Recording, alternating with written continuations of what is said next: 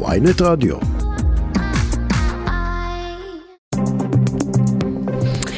בוקר טוב, שמונה וארבע דקות אחרי יום הכיפורים. שמח בשבילך, יובל קרני, מה שלומך?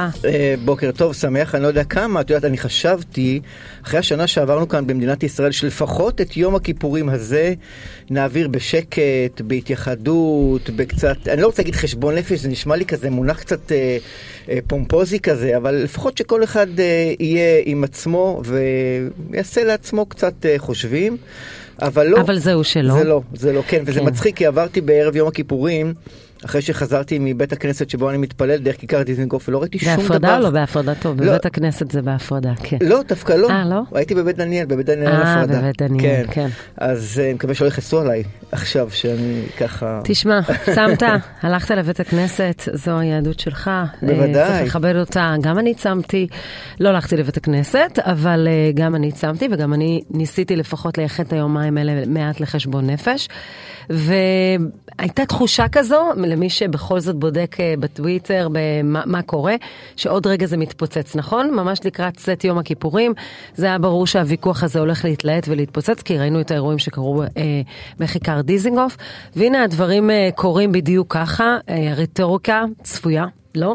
כן, ממש, אבל אני אגיד לך, זה קצת מדאיג ומעצבן ומקומם, שדקה אחרי צאת יום הכיפורים, כל הפוליטיקאים בלי יוצא מן הכלל, נתנו תגובות, את יודעת, כאילו היה פה שחור ולבן בסיפור הזה, כאילו היו פה מותקפים ומתקיפים, ולא היא, כלומר, גם, גם יאיר לפיד, ובוודאי גם בנימין נתניהו ואחרים, כבר חצו, חרצו את הדין על, על כנופיה שמאלנית שבאה לפגוע ביום הכיפורים, ופגע במתפללים, וגם, אגב, יאיר לפיד, שכינה את אותו, אני לא מכיר את ראש יהודי, כן, אני לא, אבל לקרוא להם משיחיים וקיצוניים וכולי, אגב, אף אחד מאיתנו לא היה שם. ישראל זעירה, מי שעומד בראש ראש יהודי, אמר בעצמו שהוא היה שמח שבכל עיר יהיה גרעין שלהם וניסיון לקרב יותר אנשים לדת, אז אפשר לקרוא לזה מיסיונרי, אבל גם את ההצהרות המובהקות של הארגון הזה נאמר, לא לפיד אמצי. לא, זה נכון, זה נכון, אגב, אני גם קראתי אפילו שהם גאים בכך שהם החזירו בתשובה זמרת,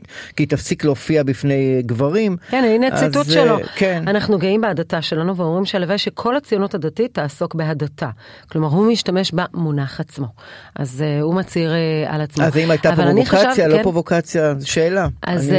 uh, כישראלית ציונית, אז נכון, גם נהגתי כמנהגי החג, וערכתי ארוחת מפסקת, וצמתי וכולי, אבל גם, אני חושבת שכשציינו את חמישים שנה למלחמת יום הכיפורים, בעיניי זה היה, זו הייתה גם סיבה לחשבון נפש. כלומר, אם אנחנו מסתכלים על השנה, ואחרי שאמרנו, בוא נפתח שנה, תכלה שנה, והנה תתחיל שנה, והדבר הזה לא קורה, אנחנו מתחילים את יום הכיפורים, והשיח הוא אותו שיח, כאשר אנחנו מדברים, דרך אגב, ראית את האחת, את הסדרה? לא, לא, אבל עוד לא, לא ראיתי. קראתי, קראתי בתקשורת וקראתי על על ה... קראתי על הסדרה עצמה. אני עכשיו, יש לי איזה קטע, אני יכול לספר מה שסיפרתי לך מאחורי הקלעים לפני התוכנית, שאם הייתי יכול הייתי מקים עכשיו מועדון מעריצים של גולדה מאיר, כי הייתי עסוק יותר ב... גם בסרט גולדה וגם בסדרה הדוקומנטרית של דני קושמרו, שהביא קטעים מארכיוני גולדה.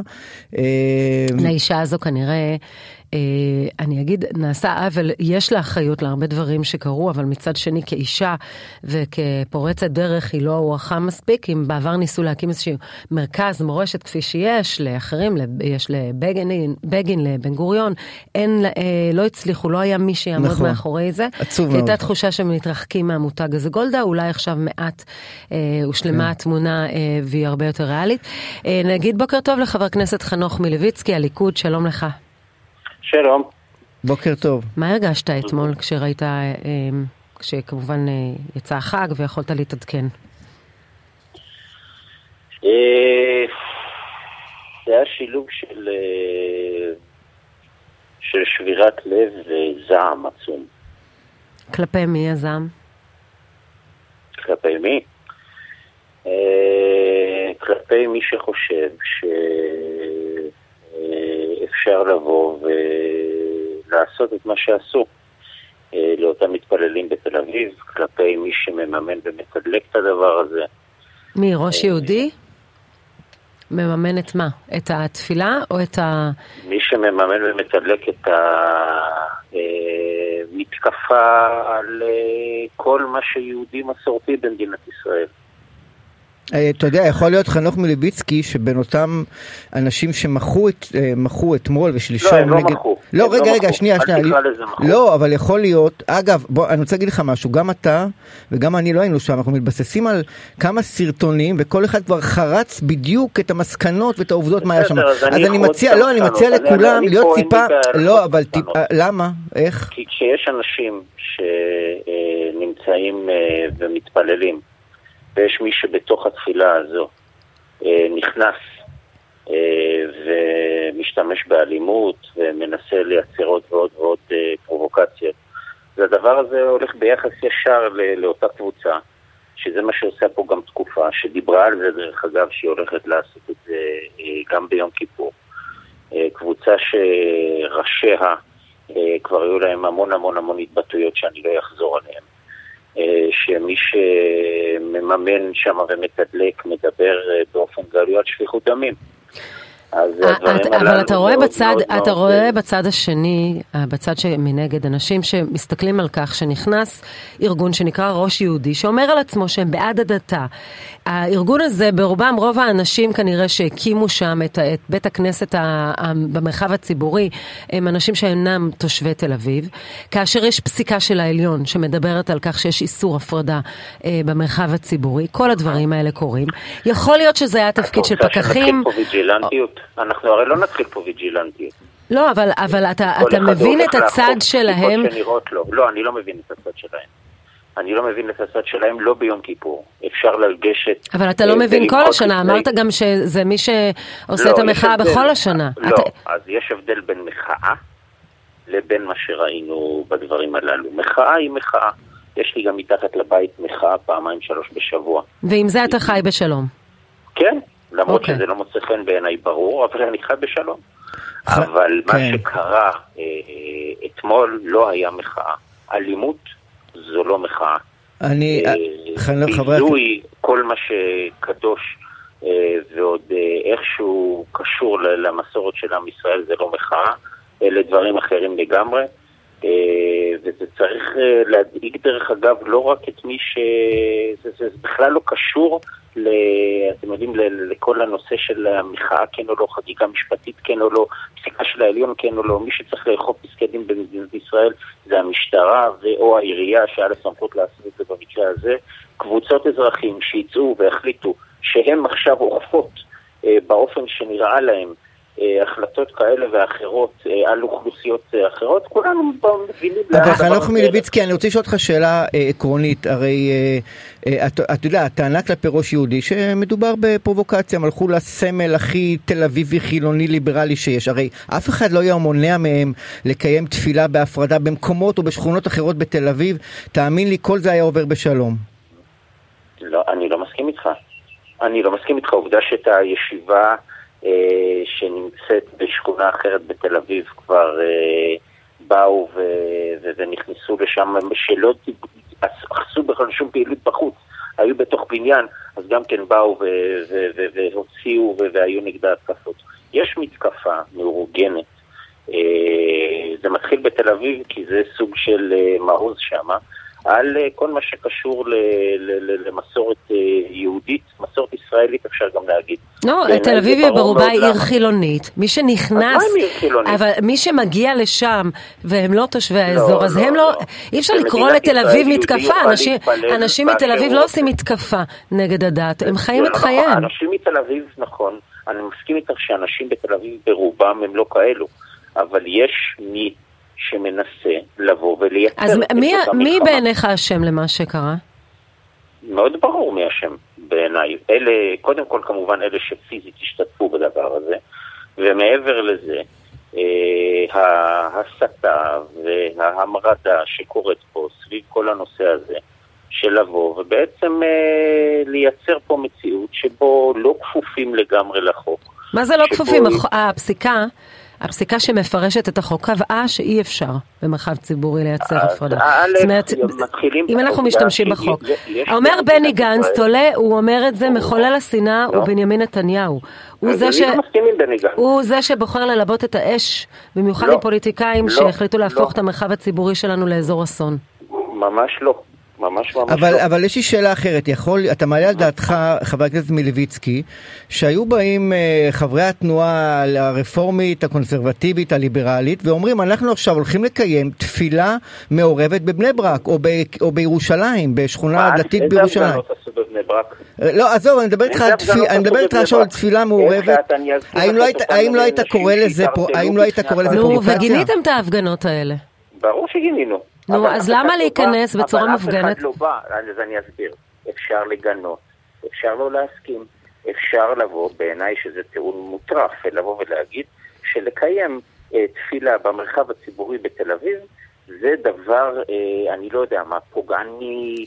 דבר, מה שלא תקראו לזה, לבוא ולקחת את החוק לידיים ולנהוג באלימות, זה קו שאסור לחצות אותו, וחבל, וחבל שכולם, שבטוח שאם זה היה הפוך, היו ישר, אם, אם הייתה קבוצה של חרדים עכשיו, נכנסת לתפילה של הרפורמים, או של נוצרים, או של מוסלמים לצורך העניין, ועושה את מה שעשו שם, היו גינויים מקיר לקיר ובצדק. תגיד, למה אתה, אי אתה אפשר מס... לקום ולגלות את האנשים האלימים והרעים האלה, שרוצים פה להרוס ורוצים לדרדר את כולנו לשפיכות דמים? חבר הכנסת מילביצקי, לא אתה מסכים עם יאיר נתניהו שאלה פוסט ואמר, הם כמו האנטישמים שביצעו את הפוגרומים והאשימו את היהודים? אני לא ראיתי איזה פוסט יאיר נתניהו אלא או לא, ואני לא... עוסק בלהתייחס לפוסטים של יאיר נתניהו. אני בהחלט אבל חושב שמי שביצע את הדברים הללו, את שראינו אתמול ביום כיפור, זה היו מעשים שאפשר בהחלט לכנות אותם אנטישמיים. אלה היו פשעי שנאה נגד יהודים בגלל היותם יהודים. אי אפשר לקרוא לזה משהו אחר. חבר הכנסת, כן, נסיים עם הדברים האלה. חבר הכנסת חנוך מילביצקי, הליכוד, תודה רבה לך. תודה לכם. ואנחנו ממהרים uh, לשמוע uh, את, ולומר בוקר טוב לחבר הכנסת uh, גלעד קריב, מפלגת העבודה, בוקר טוב. בוקר טוב, עדיין ניתן לומר שנה טובה. שנה טובה. שמעת, אני יודע, שמעת את uh, סייפה דבריו של uh, חבר הכנסת מילביצקי, מעשים uh, uh, אנטישמיים, uh, איך הוא אמר עוד uh, שרון? Uh, אנטיש... כן, לא, אמר אפשר כן, בהחלט לחנות אותם. לחנות אותם מעשים אנטישמיים של פורעים נגד uh, מתפללים יהודים בכיכר דיזנגוף. כן, תראה, שמעתי גם את חנוך מילביצקי מדבר מה היה קורה אם היו מפריעים לתפילה של רפורמים או לתפילה להבדיל אלף אלפי הבדלות של נוצרים. אני שואל את עצמי, איפה מר מילביצקי חי? לא זכור לי ששמעתי אותו ואת חבריו מגנים את המתקפות הקבועות על נשות הכותל, לא את הבריונות שמופגנת כלפי אנשי דת נוצרים. עכשיו, למה אני אומר את הדברים? תראו, התמונות אתמול הן תמונות, הן תמונות מעציבות מאוד. ובוודאי כל מי שבוחר לנהוג באלימות, צריך לומר, זו לא דרכנו. כלומר, אתה, אתה היום... מתנגד למחאה שהתנהלה. לא, רגע, רגע, לא, לא, לא, שנייה. אני אומר עוד פעם, התמונות הללו הן מאוד מעציבות, ואלימות צריכה להיות מחוץ לתחום. אבל הניסיון הזה, לדבר רק על מקטע אחד משרשרת אירועים הוא כשלעצמו ניסיון בזוי. כי בוא רגע נדבר על מה היה אתמול. בוא נדבר על התמונה כולה. לדעתי זה היה שלשום, נכון? לערב יום הכיפורים. אבל כשאתה אומר ניסיון להסתכל על צד אחד של התמונה, רוב האנשים שהשתתפו במחאה לא בקיאים בכלל במה קורה עם נשות הכותל. וזה לא העניין שלהם. לא, לא, סוגיית נשות הכותל. אבל אני מנסה להבין סוגיה עקרונית וערכית.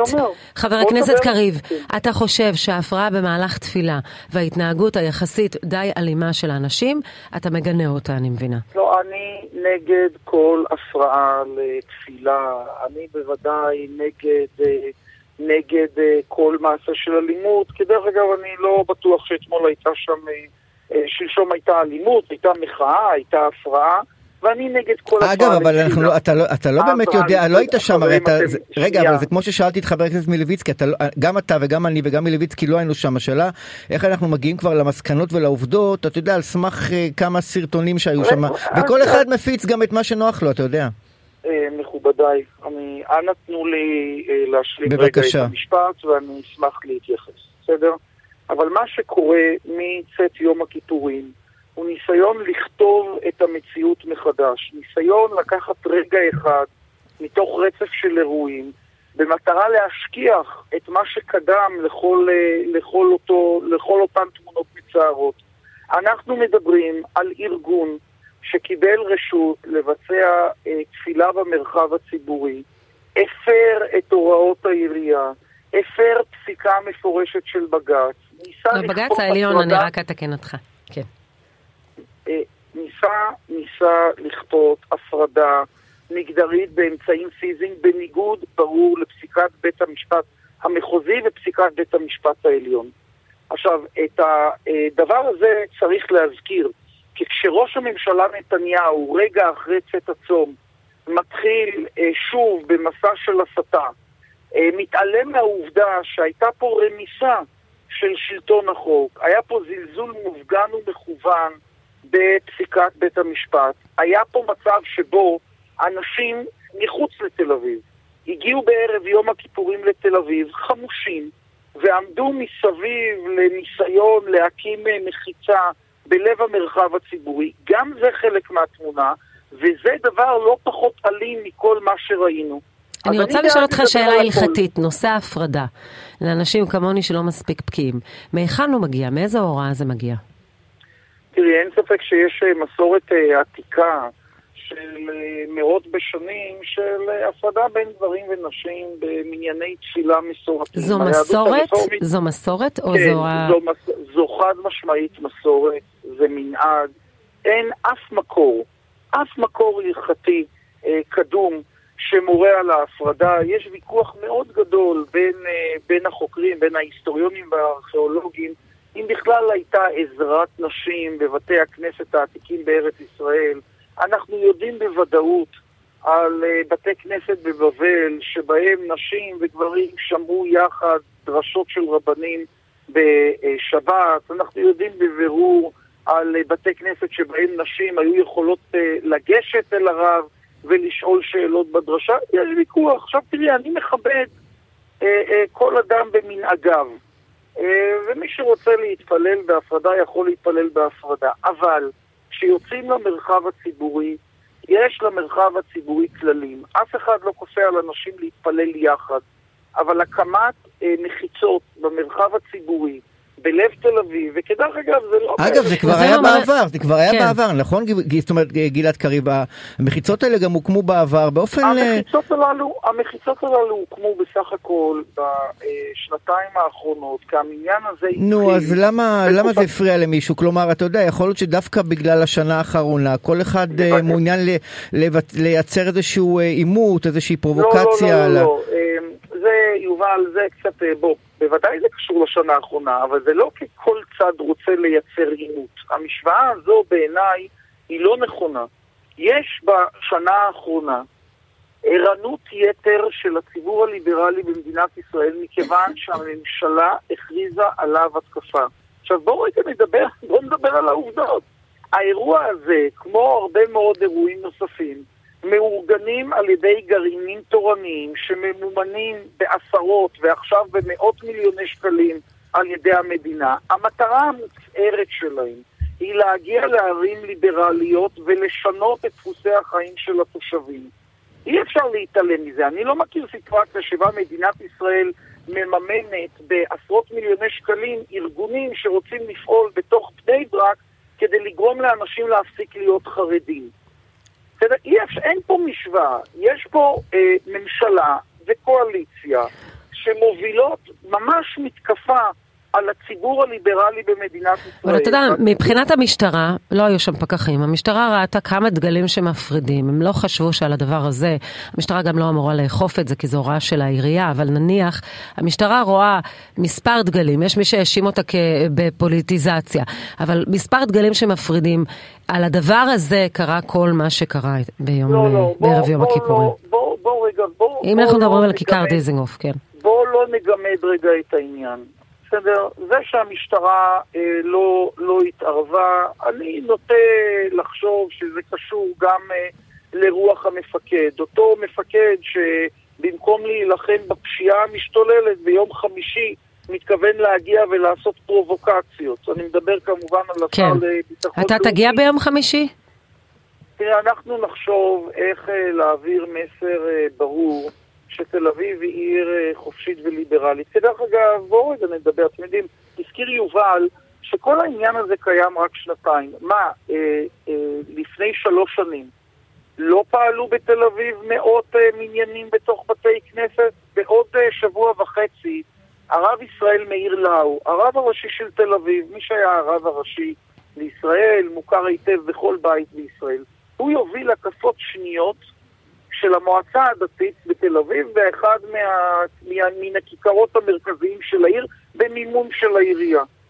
בהקפות הללו שיוביל הרב לאו, ירקדו שמן ספרי תורה, אף אחד לא חושב לשים דרות של מחיצה. יהיו אנשים שירקדו בנפרד, אבל אף אחד לא חושב, באירוע שמובן על ידי הרב לאו, עם ספרי תורה לשים מחיצה, שרוקדים. אז מה, פתאום ראש יהודי אה, החליטו שזה לא מספיק טוב? המועצה הדתית בתל אביב עם כל האירועים שלה זה לא מספיק. כאילו פתאום באים לגלות לנו יהדות ב- בעיר תל אביב. בעיר תל אביב יש מאות בתי כנסת, יש אין ספור אירועים דתיים. ואגב, עם כל הכבוד, אתה יודע, אני אתמול הובלתי... ממש מניין, לסיום? כן. לסיום, אני אתמול הובלתי מניין שוויוני בגבעתיים. הגיעו מאות אנשים, רובם חילונים וליברלים, שהגיעו כי הם רצו יהדות, הציבור, גם החילוני והמסורתי, רוצה קשר לתרבות היהודית, רובו. חבר הכנסת גילה. אבל איך אפשר לקבל את העובדה? בואו, נראה למשל, זועקים. יש עשרות ערים במדינת ישראל, שעשרות שנים, במשך עשרות שנים, לא נותנות לקהילות רפורמיות וקונסרבטיביות מקום להתפלל בלחץ המפלגות החרדיות והחרדליות. אז בואו נדבר רגע על זה, ולא על מניין שקיים. אוקיי, חבר הכנסת גלעד קריב, העבודה, תודה רבה לך. תודה. יש לי הרגשה, שרון, שהאירוע תפילה של איתמר בן גביר ביום חמישי לא יצא לפועל בסוף.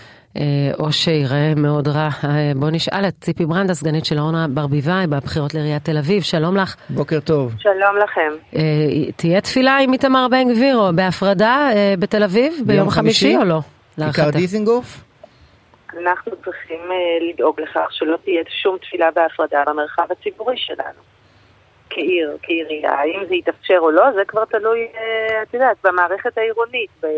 ביום הכיפורים הזה, לצערי, בערב יום הכיפורים, כשהיו כלל ההתראות לגבי הבלגן שהולך להיות בכיכר ובכלל, עיריית תל אביב בחרה לרדת לבונקר. חולדאי נעלם.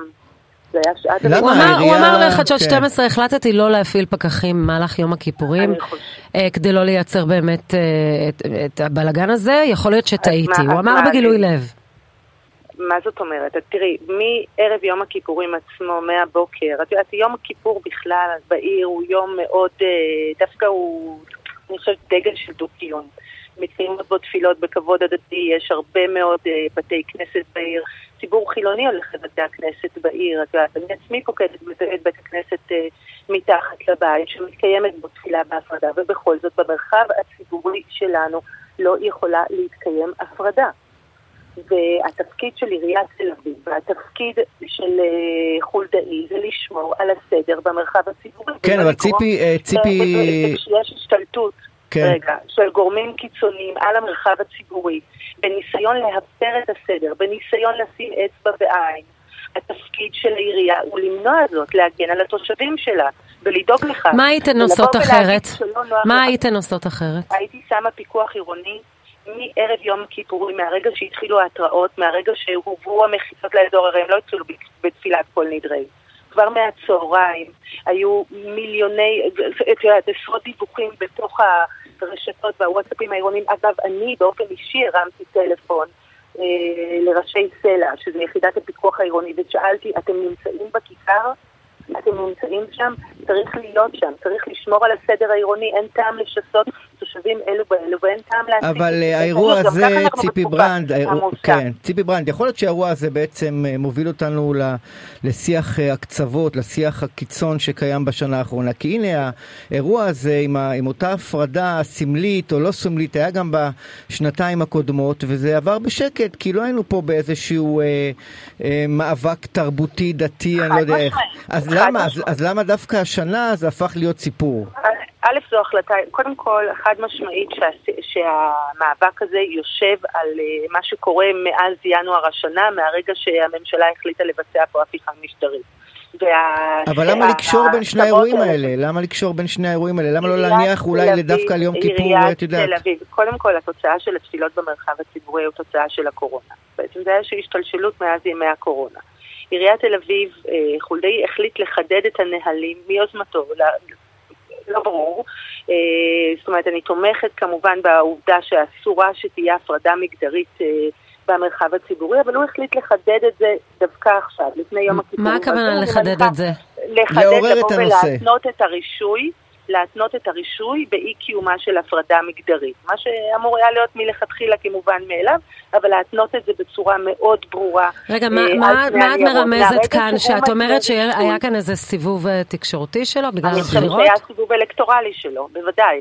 ואז הוא נטש, היה פה סיבוב אלקטורלי, הוא הריח את השיח של מדינת הלכה versus מדינה דמוקרטית, שזה בעצם הנושא שאנחנו בשבילו היום נלחמים על שמירת הדמוקרטיה שלנו בקפלן, והוא קבע רישוי מסוים, וכשבא הרגע האמיתי לבוא ולהגן על מה שקבעת, או על מה שהעירייה קבעה, אל תיעלם, אל תניח את התושבים לשסות את עצמם אחד בשני ובכל מיני גורמים קיצוניים. מה זה התפקיד שלנו? זה התפקיד של עיריית תל אביב, בשביל זה אני משלמת את אלה שמירה, בשביל זה התושבים משלמים אה, לניידות הפיקוח העירוני, ובוודאי, זה תפקיד הפיקוח העירוני, אני רוצה לראות את הפיקוח העירוני שלי בשטח. לא אכפת לי שבת, לא אכפת לי חג, לא אכפת לי כיפור, אז מה, אז הפיקוח איננו כדי לא לשסות, אבל התושבים יצטרכו לריב אחד עם השני? האם זה ראש עירייה? האם זה ניהול עיר? התפקיד של עיריית תל אביב בראש ובראשונה היה להיות נוכחת במקום, להבטיח שתנאי הרישוי שלה יקוימו, כמו שהיא מבטיחה שתנאי הרישוי שלה יקוימו, אם יש מסעדה, אגב, יכול להיות, כן. יכול להיות שבכלל כל האירוע הזה, נקלענו לכל האירוע הזה, כי בעוד חודש ישנן בחירות, ואת יודעת, כל אחד עכשיו רוצה להראות כמה הוא נלחם על המרחב הציבורי של תושבי תל אביב. תראה, נקלענו לאירוע הזה כתוצאה של... של כל המאבק שמתחולל כרגע בין בעצם שסוסה על ידי ממשלה משסה של מדינת הלכה מול מדינה דמוקרטית, ואנחנו בתל אביב יש רוב גדול מאוד שרוצה לשמור על אורח החיים הליברלי ועל המרחב הציבורי של כולם. בתוך כל זה אגב, אותו רוב שהוא ליברלי ורוצה לשמור על אורח החיים הליברלי יודע להכיל במשך עשרות שנים, אני חמישים ושלוש שנים חיה בעיר תל אביב יפו, ומתקיימות בתפילות ומתקיימים במאות בתי כנסת שכמו שאמרתי ביום הכיפורים מגיעים אליהם ציבור גדול מאוד חילוני וחי גם בתפילות בהפרדה בתוך בתי הכנסת. בתוך בתי הכנסת. דרך אגב, למה אחת השאלות שעלתה מהצד השני אמרה למה לקהילה המוסלמית כן מספקים הפרדה במרחב ציבורי ביפו? גן צ'ארלס קלר, כן. זה, תראי, הדין, דין אחד צריך להיות לכולם, אם אין הפרדה מגדרית. אם אין הפרדה על בסיס מגדרי במרחב הציבורי, אז לא יכול להיות שלחלק כן ולחלק לא. לכולם זה צריך להיות בצורה הזאת. היה ואתם תנצחו, אתם גם לא תאפשרו לקהילה המוסלמית להתקלב בהפרדה. תראה, הדין הוא אחד, החוק הוא אחד, אני לא מכירה איפה ואיפה בחוק. אני חושבת שתפילות בהפרדה צריכות להתקיים במקומות שמיועדים לכך ובמרחבים... אבל מה לגבי נניח, יש מי שמתייחס למרוץ לילה נניח לנשים, או לפעילות כלשהי שמיועדת לנשים? האמת לא חשבתי על זה, שרון. אז כדאי לחשוב, כי את עוד אותו, את בישורת האחרונה. אגב, אולי יותר פשוט, אולי יותר פשוט, ציפי, אולי יותר פשוט לבוא ולהגיד, יש אמונות דתיות שאפשר לכבד ולהכיל אותן בשם הפלורליזם, בשם אותה ליברליות, גם לקבל דברים שאנחנו פחות אוהבים. אגב, פעם בשנה ביום כיפור אם יעשו, אתה יודע, הרי לא מקימים פה תחומת ברלין. יש חוק, זאת אומרת, מה שעשה בית המשפט כשהוא דחה את העירור, הוא התייחס לדין החוק. זה הבעיה, שכל דבר בסוף אנחנו מגיעים למה חוקי, למה לא חוקי, הרי בתל אביב... למה? בתל אביב אין חוק שמונע מאנשים לנסוע ביום כיפור, ולא ראיתי אף אחד בתל אביב נוסע ביום כיפור. אני ראיתי. אולי, בשוליים. אגב, תדע לך שזה מה שכל כך כואב לדעתי ותראות. ובאמת זה כואב מה שהיה. אני חושבת ש... אני חושבת שיש... אנחנו... יום כיפור זה יום שהוא באמת מכובד על ידי רוב גדול מאוד מהציבור, כולל הציבור החילוני. ודווקא אתמול, תדעו לכם, שהסתובבתי ברחוב והלכתי, ראיתי לא מעט מכוניות שנוסעות, וזה לא היה בימי כיפור אחרים. ואני חושבת שהשיח הזה של ההקצנה, שהמלחמה הזאת שמתחוללת עלינו כבר מחודש ינואר בחסות הממשלה, היא זו שגורמת לזה. היא גורמת על כורחנו לציבורים השונים, כל אחד להתכנס ולהתבצע בעמדתו. בואו נדבר גם קצת, בואו נדבר, כן, גם בבחירות, החבירה שלך לאורנה ברביבאי, זה משהו שאת מעריכה יכול לשנות את כללי המשחק בבחירות שיהיו ב-שלושים ואחד באוקטובר? חד משמעית. אני חושבת ששתינו קיבלנו החלטה לא פשוטה, היו לנו הרבה מאוד התלבטויות, אבל תדע, בסופו של דבר החלטנו להניח את האגו בצד, ולפעול כשהטובת התושבים היא באמת מעל הכל, טובת התל אביבים, והצורך לחולל פה שינוי אמיתי, לחולל שינוי ששם את התושבים במרכז, זה עמד לנגד עיני שתינו, וזו הסיבה כאילו שאנחנו רצות ביחד ורוצות להוביל באמת בהנהגה משותפת סדר יום חדש, עדכני יותר לתל אביב, להוציא קצת התושבים שנדרסים תחת התשתיות. יש לכם סיכוי? יש לכם סיכוי? כי את יודעת, רון חולדאי, חמש מערכות בחירות. כן, יודע. חמש מערכות בחירות, אין לו מתחרים. ולכן יש סיכוי. אני חושבת שתושבי תל אביב קשה להם מאוד לעכל את העובדה שיש אדם שחושב שהעיר זה הוא והוא זה העיר, ולאחר חמש מערכות בחירות בשלטון דמוקרטי, אני מקווה, לא יכול להיות שבן אדם רץ לקדנציה שישית. הוא היה ראש עיר טוב? אנחנו באים וצועקים, אני חושבת שלרון חולדאי היו תקופות טובות מאוד בעיר, הוא קידם את העיר בתקופותיו, אני חושבת שבשנים האחרונות הוא זנח את העיר, אתם זוכרים בטח שהוא אמר ברעיון לדנה וייס לפני שנתיים, כשהוא הלך לכנסת, אני את תפקידי בתל אביב יפו סיימתי. הוא סיים, הוא עזב אז לכנסת, אני יכולה להגיד לכם שגם אם דה פקטו הוא, הוא חזר והוא מחזיק בטייטל, אני ראש עיריית תל אביב, הוא בפועל במה שצריך לעשות בעיר, הוא לא חזר. רון חולדאי לא חזר לעיר מהשעזב. ציפי ברנד, סגנית של אורנה ברביבאי בבחירות לעיריית תל אביב, תודה רבה לך. תודה להתראות. ונגיד שלום למשה בוגי יעלון, לשעבר הרמטכ"ל ושר הביטחון, שלום לך. שלום, בוקר טוב, שרון ויובל. ראיתי לפי הציוט שלך בטוויטר שלגבי האירועים במהלך ערב יום הכיפורים ואחריו, מי שאשם בהם זה בכלל בנימין נתניהו. זה נכון, יובל. אני צם ביום כיפור.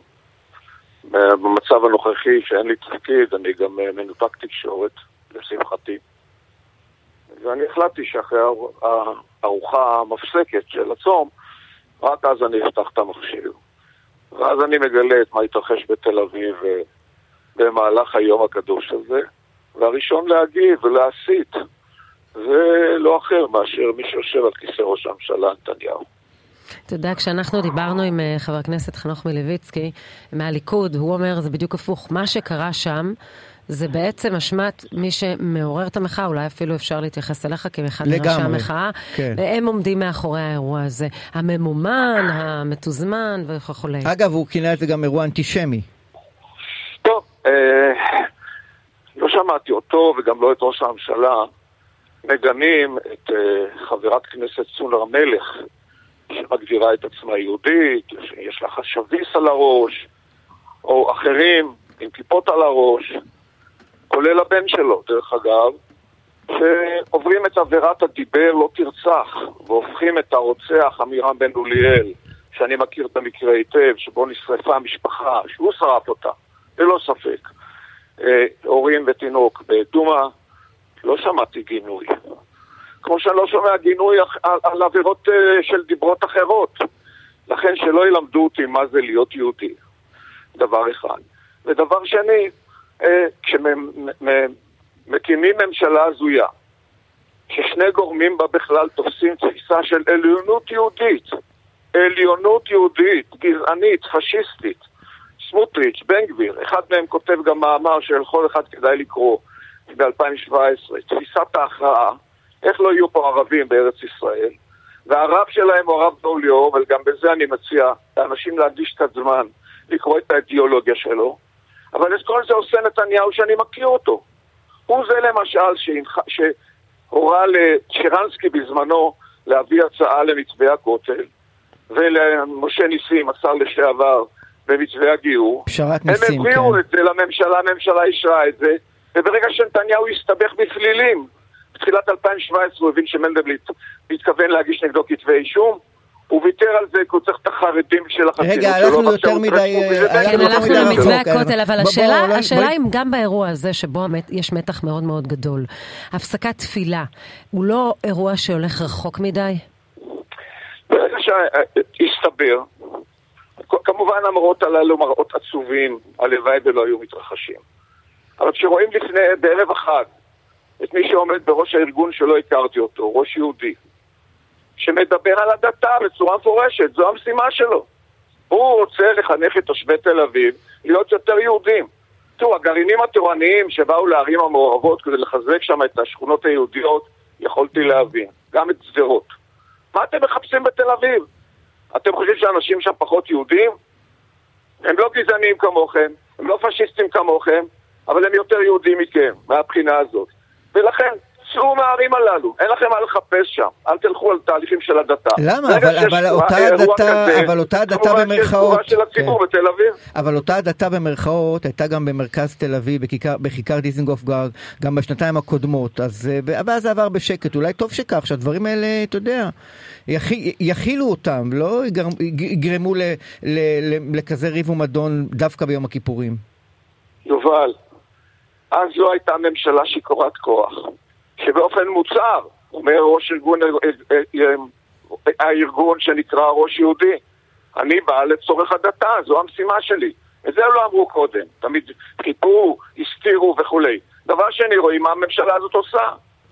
תקציבים אדירים, לכל מי שמתכוון להפוך אותנו לדיקטטורה משיחית, גזענית, הומופובית, מיזוגנית, מושחתת וגם מצורעת. זה העניין, ולכן האנשים קמו להתנגד. לפני שנתיים זה לא היה מצב, זה התחיל לפני תשעה חודשים, הממשלה הזאת. שאלה מה יקרה הלאה, כשאנחנו מסתכלים על יום חמישי, כשמודיע השר לביטחון לאומי איתמר בן גביר, שהוא יגיע לתפילה, שתהיה בהפרדה, בכיכר דיזנגוף. מה, מה הולך לקרות? אנחנו הרי לא רוצים לראות ממש סוג של פוגרום, של אנשים שרבים ו, ובלגן. לדעתך צריך להימנע בכלל מתפילה כזו, ב, מארגון אירוע כזה ביום חמישי? זו פרובוקציה, אבל תראו, אני לא, לא, לא מסיר את עיניי מהבעיה העיקרית. אני עבדתי עם נתניהו הרבה שנים. אחרי הבחירות של אלפיים וחמש עשרה הבין שהמדינה לא מעניינת אותו, אלא הוא עצמו. הוא נקט בכל מיני מהלכים, לא ייכנס כרגע לפירוט. כשהסתבר לו שיש נגדו כתבי אישום אלפיים שבע עשרה, התחיל לשרוף את המדינה. ולכן המדינה לא תחזור לאיזשהו מסלול שפוי. כל הזו יושב הכיסא ראש הממשלה, זה תנאי הכרחי, גם אם לא מספיק.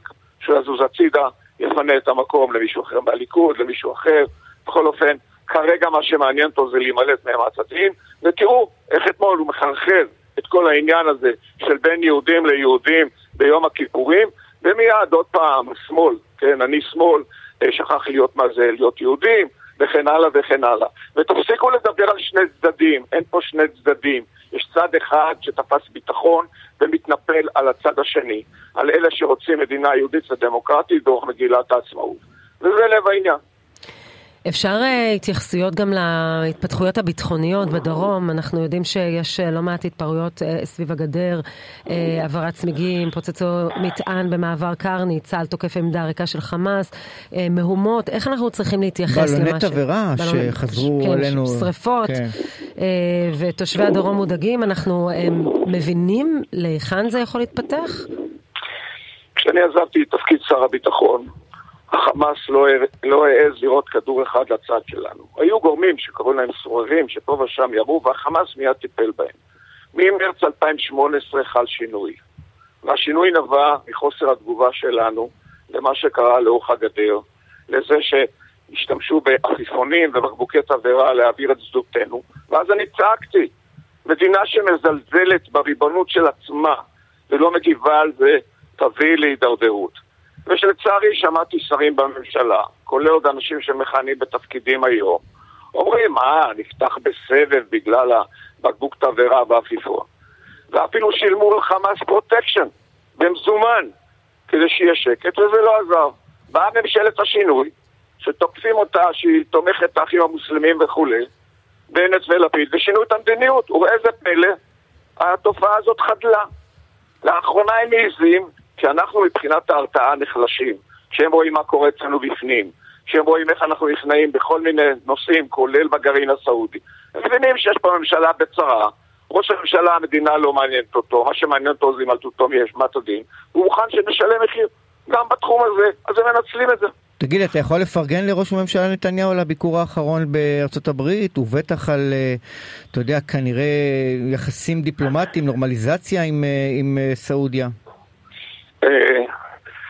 יובל, מאחר ואני מכיר היטב את התפתחות היחסים עם, עם המדינות המפרץ בכלל וגם עם ערב הסעודית, אני יכול להגיד שפגשתי אותם עוד בחני כתכונתי שר ביטחון, סיימתי את זה במאי שש עשרה. לכן אני אברך על כל נורמליזציה עם ערב הסעודית, אבל לא במחיר של ערב הסעודית גרעינית. אין פה ראש הממשלה של לפני עשר שנים, שנקט במדיניות שכבר נקרא את דוקטורינת בגין. לא נאפשר לשום מדינה שיש לה פוטנציאל להפוך לעוינת, שתהיה לה יכולת גרעינית צבאית. עכשיו, במזרח תיכון אתה לא יודע מה יקרה. מצרים פתאום, אחים מוסלמים שולטים, נכון? זמן קצר. פתאום יכול להתחלף המשטר בערב הסעודית. אבל גם במחיר של ויתור על הסכם כל כך, גם במחיר של ויתור על הסכם כל כך חשוב? אני חושב שהשתבש פה משהו. תראו מה עשה נתניהו. זה לא התחיל בביקור. לאחר והוא לא יכול עם הממשלה הזויה הזאת לעשות דברים שאני חושב שהם חשובים בנושא הפלסטיני. לקבע את ההיפרדות בינינו. בניגוד לתפיסת סמוטריץ' ובן גביר, שרוצים לחסל את הרשות הפלסטינאית. אז הוא שלח את רון דרמר, שר לנושאים אסטרטגיים, שמוכן לשלם כל מחיר בשליחותו של נתניהו, בנושא הגרעין, העיקר לא לעסוק בנושא הפלסטינאי. משהו פה משובש.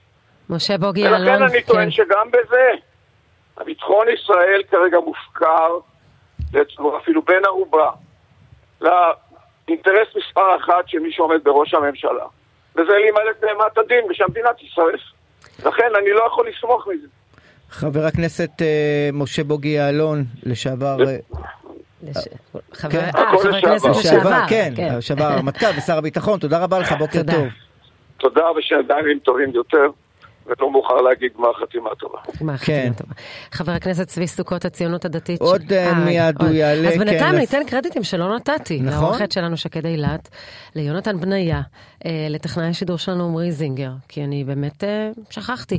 תשמע, דברים מאוד קשים נאמרים, אבל הם גם לא מפתיעים. מצד כולם אגב. כן, הדברים, אין כמעט מישהו שמשנה את הפוזיציה, אתה שם לב. טוב, בוא נאמר עכשיו בוקר טוב לחבר הכנסת צבי סוכות, הציונות הדתית, שלום. שלום ובוקר טוב. ראינו את הציוץ שלך. כן, הם אני... נלחמים שלא נהיה בתל אביב, הם נלחמים שלא נהיה בשומרון, הם לא רוצים אותנו בכלל, הם קומץ קטן ועלים, נקסט. הם נלחמו נגד זה שלא יהיו בתל אביב או נגד ההפרדה? כלומר, אנשי תושבי תל אביב שהתנגדו להפרדה. תראה, אני לא חושב שסיפור אתמול היה, היה הפרדה. וגם הסיפור הזה לא נולד אתמול. גם כשאני מגיע לתל אביב, אני חושב שהמציא הקורות הלך מפה, אל תתקרב לכאן, תחזרו התנחלויות, גם הרב לוינשטיין, גם ישראל ויריה קיבל צעקות כאלה שבוע שעבר, עוד לפני שבכלל הייתה שם הפרדה, וגם באירוע עצמו היו ארבע דגלים מהזריקה, הפרדה בטח לא הייתה שם. הרב לוינשטיין, הזכרת אותו כשהוא מגיע לתל אביב, אנחנו יודעים את האמירות שלו לגבי סנאת להט"בים, אנחנו לגבי ראש יהודי, העמותה שהכריזה על עצמה כעמותה שמעודדת הדתה, לתושבי תל אביב לא נוח שאנשים שתושבים של מקומות אחרים, יכול להיות שגם יהודה ושומרון, מגיעים לתל אביב, מנסים להעביר את האג'נדה שלהם, ועבורם הם רואים בזה שהוא איום על הצביון של העיר. תראי, הגרעינים התורניים זה לא דבר שנולד היום, לא נולד אתמול. נכון.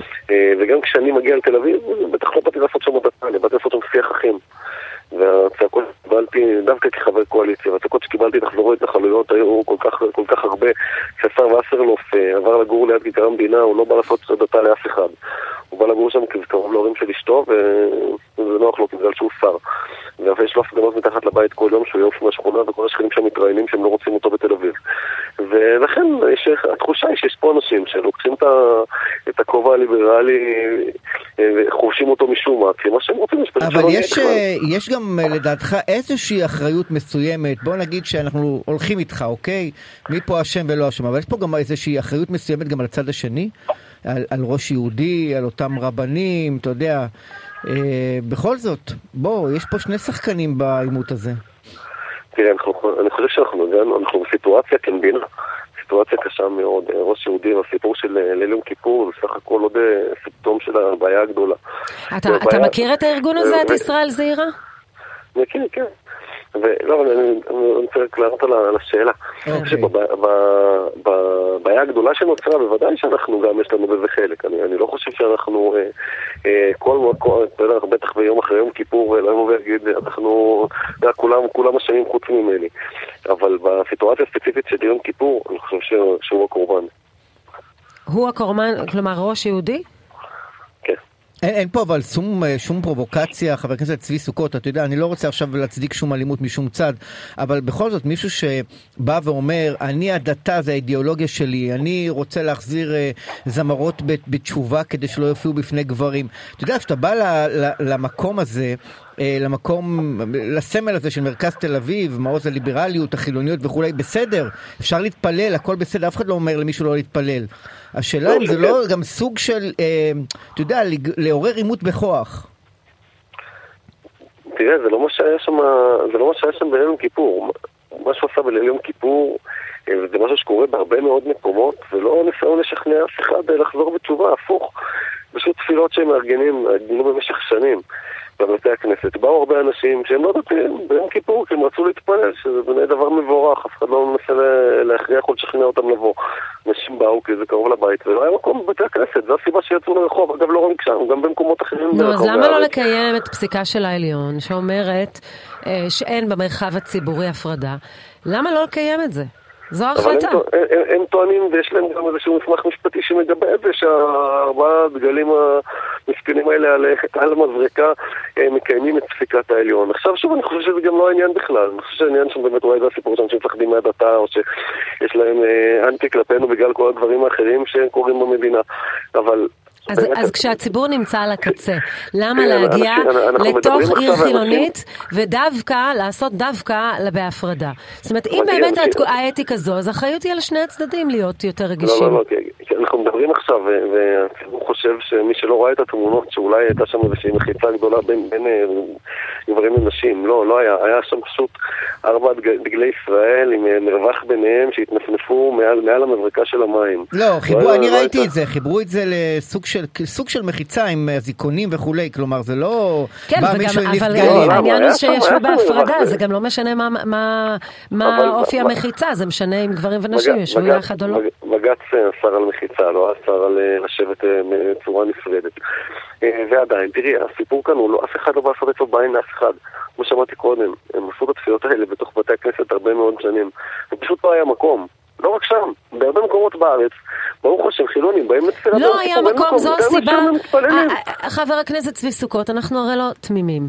הארגון הזה מצהיר על עצמו, כי חשוב לו לייצר הדתה, והוא אומר את זה בריש גלי. אז למה אנחנו תמימים? לא היה מקום בבתי הכנסת, לכן הם עשו את זה. הם נכנסים לערים חילוניות, בכוונה, כדי לייצר בעיניהם, מטרה בעיניהם ראויה, להביא יותר אנשים, לקרב אותם יותר לדת. וחלק מתושבי תל אביב רואים בזה איום, בטח בימים האלה. הארגון הזה פועל כל השנה, כבר הרבה מאוד שנים. בשנים האחרונות, אגב לא רק שם, יש גם עשר מקומות אחרים שיש תפילה ברחוב, אני חושב כבר הרבה מאוד שנים בגלל הסיבה הזו. כי באמת אנשים, בתפילת כל ידי, תפילת נעילה, מגיעים ציבור גדול לבתי הכנסת, במקומות, בריכוזים חילוניים. ושוב, אף אחד לא מנסה בכלל, שוב, שמות הדברים של זעיר, אבל רוב הגרעינים התורניים הם באמת לא כאלה. תגיד, אתם תפעלו לחקיקה בנושא הזה? תנסו לייצר חקיקה להפרדה במהלך תפילה, במרחב ציבורי? אני לא חושב שדברים כאלה, זה דברים שצריכים להיקבע לחקיקה. אני גם לא חושב שבג"ץ היה צריך להתערב בנושא הזה. הפסיקה של העליון, כן, אבל בהקשר לערעור שהתקבל, לא הייתה להם ברירה, ביקשו מהם לדון.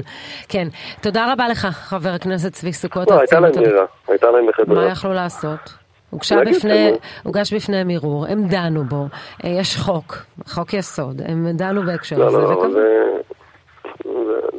למיטב זיכרוני, אני לא זוכר פסיקות בעבר בנושא הזה. אוקיי, חבר הכנסת, אנחנו צריכים לסיים. חבר הכנסת צבי סוכות, הציונות הדתית, תודה רבה לך, בוקר טוב. תודה, תודה. ועכשיו אנחנו נאמר בוקר טוב לשרת הפנים לשעבר, איילת שקד, שלום לך. שלום, בוקר טוב. מה שלומך? בימים אלה. שלום גמור. כן, איך עבר עלייך החג? היה בשכונה שלי מאוד מרגש, אני חייבת להגיד... בתור מי שגרה בתל אביב, גדלה בתל אביב, נולדה בתל אביב, הבית כנסת אצלי בשכונה, וזו שכונה צפון תל אביבית ליברלית, היה מפוצץ, לא היה מקום להיכנס, אנשים עמדו בחוץ, אני בשלב מסוים חששתי שעזרת אנשים תקרוף, ממש ככה. כן. אז הייתה, הייתה אפשרות של תפילה בחוץ או לא? לא, לא, התפילה הייתה בבית כנסת, כן. והמוני אנשים הגיעו לבושים בלבן, וכיבדו את היום הזה, יש רב בשכונה שהוא אוהב את כולם, מקבל את כולם כמו שהם, וזה מוכיח את עצמו, משנה לשנה יותר אנשים מגיעים לבית כנסת. בואי נדבר רגע על הנושא שאליו התכנסנו, כמו שנקרא. קודם כל מגיע לך קרדיט, שאת התחלת את כל ההליך, הליך הפטור מוויזה לישראלים שרוצים לבקר בארצות הברית. הליכוד בזמנו תקע את התהליך ולא אפשר לקדם אותו בכנסת, והנה תראי מה קורה, צחוק הגורל, למי שגוזר את הקופון זה בנימין נתניהו וממשלתו. אני שמחה שאזרחי ישראל מקבלים את הפטור. אני עבדתי, זה באמת מאוד מאוד קשה. כולם היו סקפטיים, כי הרבה מאוד שנים ניסו ולא הצליחו. היה לי שותף מדהים, השגריר תום נייט, ששנינו היינו ככה נחושים, ולאורך כל הדרך פתרנו כל הזמן בעיות. ואני שמחה שאזרחי ישראל ייהנו מזה. זה ייקח עוד כמה שבועות, זה לא, לא מיד. גם אם תהיה הכרזה, צריך להבין שמרגע ההכרזה עדיין צריך לחכות כמה שבועות. אבל כשאלי כהן מצייץ או מצלם סרטון, כפי שהבטחנו בחודש נובמבר הקרוב, ניכנס לתוכנית הפטור מוויזה. זה לא קצת אירוני כי מי שהצביע נגד, בממ... זאת אומרת, הודיע שהם לא יתמכו בממשלה שלכם, ופתאום הם מתהדרים בהישג הזה? כן, בממשלה שלנו צריך להגיד, הם לא נתנו לנו להעביר את החקיקה הדרושה, ולכן כל הנושא הזה יתעכב. אבל את יודעת, אני מסתכלת על גופו של עניין, ואני שמחה שזה קורה. צריך גם להגיד לאנשים, כי הרבה שואלים אותי, שמי שיש לו ויזה יוכל להמשיך להשתמש בוויזה. זו הייתה השאלה שלי, הראשונה שלי אתמול. אני אשלם עכשיו עשרים ואחד דולר על טופס אסטה שצריך להוציא לפני כל ביקור וזה. אז זה חשוב להגיד שלמי שיש ויזה עדיין יכול... לא, אבל תקשיבי, אני קצת לא קונה את התמימות שלך, שאת לא מבקה על הקרדיט שלקחו לך, ואת הכעס שיש לך על הליכוד, את כאילו אומרת, אני שמחה וסבבה וטוב... זה לא יעזור לי לבכות על מלחמת ישראל, אבל אני יודעת מי עשה את העבודה הקשה, אני מקווה שגם אזרחי ישראל יודעים, וזהו, אני אסתכלת על זה באמת ברמה עניינית, ואני שמחה שהגענו לשלב הזה, כי אני עבדתי על זה מאוד קשה. תגידי שאת רואה מה קורה פה בתשעה חודשים האחרונים סביב הרפורמה המשפטית, הרי אני מניח שחלק מהרפורמה את אפילו תומכת בה. מה לדעתך קרה כאן? זה נושא מאוד רציני ועמוק, אבל בגדול ברור שהרפורמה כפי שהוצגה בהתחלה היא מתה, נפחה את נשמתה, ודברים כאלה, אני מאמינה גדולה באבולוציה ולא ברבולוציה, בתהליכים. אני באופן שיטתי ולאורך זמן הצלחתי לשנות את פני העליון ולגוון אותו על ידי מינוי שופטים פשוט, ואני מאמינה בתהליכים יותר מתונים, וצריך גם להגיד שבסופו של דבר הממשלה כרגע לא באמת עשתה משהו משמעותי, אז גם הפאניקה והפחד והחשש בצד השני הוא מוגזם. עילת הסבירות זה משהו באמת שולי ולא משמעותי. יש עוד כל כך הרבה עילות אחרות לבג... לבגץ להשתמש בהם כדי לבקר החלטות ממשלה והחלטות שרים. עילת השכל הישר יגידו. אבל אבל את לא רואה בעייתיות בכך שראש הממשלה גם ברעיונות שנשאל פעם אחר פעם ב-סי אן אן לגבי הנושא של ציות להחלטת בג"ץ. את לא רואה בעיה שראש הממשלה אומר, לא מתחייב על כך שהוא יציית לפסיקת בית המשפט העליון? אני חושבת שהוא בוודאי כן צריך להתחייב, זה דבר די ברור. אני גם אגיד לך את האמת, אני בטוחה שהממשלה הזו, גם אם חס וחלילה בג"ץ יתערב, אני חושבת שבג"ץ לא צריך להתערב.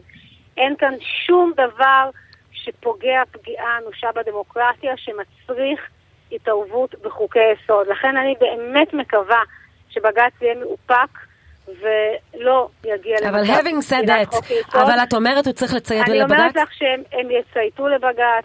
הם יצייתו. מה שנקרא, כן, הם יצייתו לבג"ץ, אה, יכול להיות שהם ירצו להביא איזושהי, אם חס וחלילה נגיע למצב הזה, הם יביאו איזושה, איזושהי חקיקה אחרת, אבל לבג"ץ הם... כן, דיבר, דיבר שר המשפטים אמיר אוחנה על כך שאם אם תהיה, אם בג"ץ יפסול את החוק, הם יקימו בית משפט לחוקה. כן, אז את זה קשה לי לראות קורה, אני לא באמת מאמינה לזה, אבל אני כן, בוא, בוא נגיד ככה, אני מקווה שתהיה שביתת נשק משני הצדדים, שבגץ לא יתערב ולא יפסול את חוקי היסוד. אבל אמרת שהרפורמה מתה, נפחה את נשמתה, אז יכול להיות שבזה יסתיים הסיפור. אז, אז כדי שהדברים האלה יירגעו, אני חושבת שבג"ץ צריך לגלות איפוק ולא להתערב. את אומרת, הרפורמה מתה, אבל הם מדברים על הוועדה לבחירת שופטים, הם צריכים לחוקק את חוק הגיוס או הפטור מגיוס, כלומר, יש כבר על האג'נדה במושב החורף פעילות, אז איך את אומרת שהיא מתה? חוק הגיוס לא קשור בשום צורה לרפורמה המשפטית. לא, אם יצטרכו פסקת התגברות. זו בעיה אחרת, זו בעיה אחרת שהם צריכים לפתור. אני גם מעריכה שבסופו של דבר הם יביאו חוק דומה למה שאנחנו עשינו ב-אלפיים וארבע עשרה, רק שבמקום חובת גיוס, אם לא עומדים ביעדים, יהיה סנקציות כלכליות, בדיוק כמו החוק האחרון. הם ימשיכו להתגלגל עם אותה חקיקה פחות או יותר. זהו, אני חושבת... ולגבי הוועדה לבחירת שופטים? הוועדה לבחירת שופטים מדברים על שינוי שהוא באמת מאוד מאוד מינורי, לטעמי הוא גם לא עוזר למחנה הימין, שעל כל השופטים יצטרכו הסכמה של שבע ולא תשע, בעיניי זה רק מזיק וכובל את הידיים של שר המשפטים, כי לשר המשפטים יש הרבה יכולת של תמרון בתוך הוועדה, אבל זה באמת תיקון קוסמטי. לכן אני חושבת שכרגע אין, אין, אין מה, מה להילחץ, מה גם שבאמת עכשיו על סדר היום אני מעריכה של ראש הממשלה, זה השלום עם סעודיה. כן, תגידי, אני מאמין לך שאת נהנית בחוץ, אבל נראה אותה חוזרת אלינו, לחיים הפוליטיים. האמת שאין לי מושג, אני חושבת שזה ייקח זמן, הממשלה לא תחזיק מעמד לפחות שלוש או ארבע שנים. כן, את מעריכה שהיא תחזיק מעמד עם כל הקלקולים והבעיות שלה?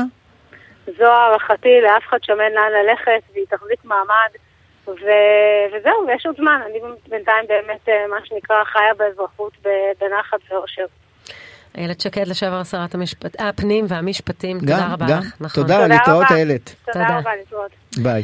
ונודה לצוות שלנו, לאורחים, שקד אילת, ראית משחק, איילת שקד אילת, ויונתן בניה, טכנאי השידור עמרי זינגר, אנחנו נהיה כאן גם מחר, יובל קרני, תודה רבה. תודה, שרון קידון, להתראות, יום טוב.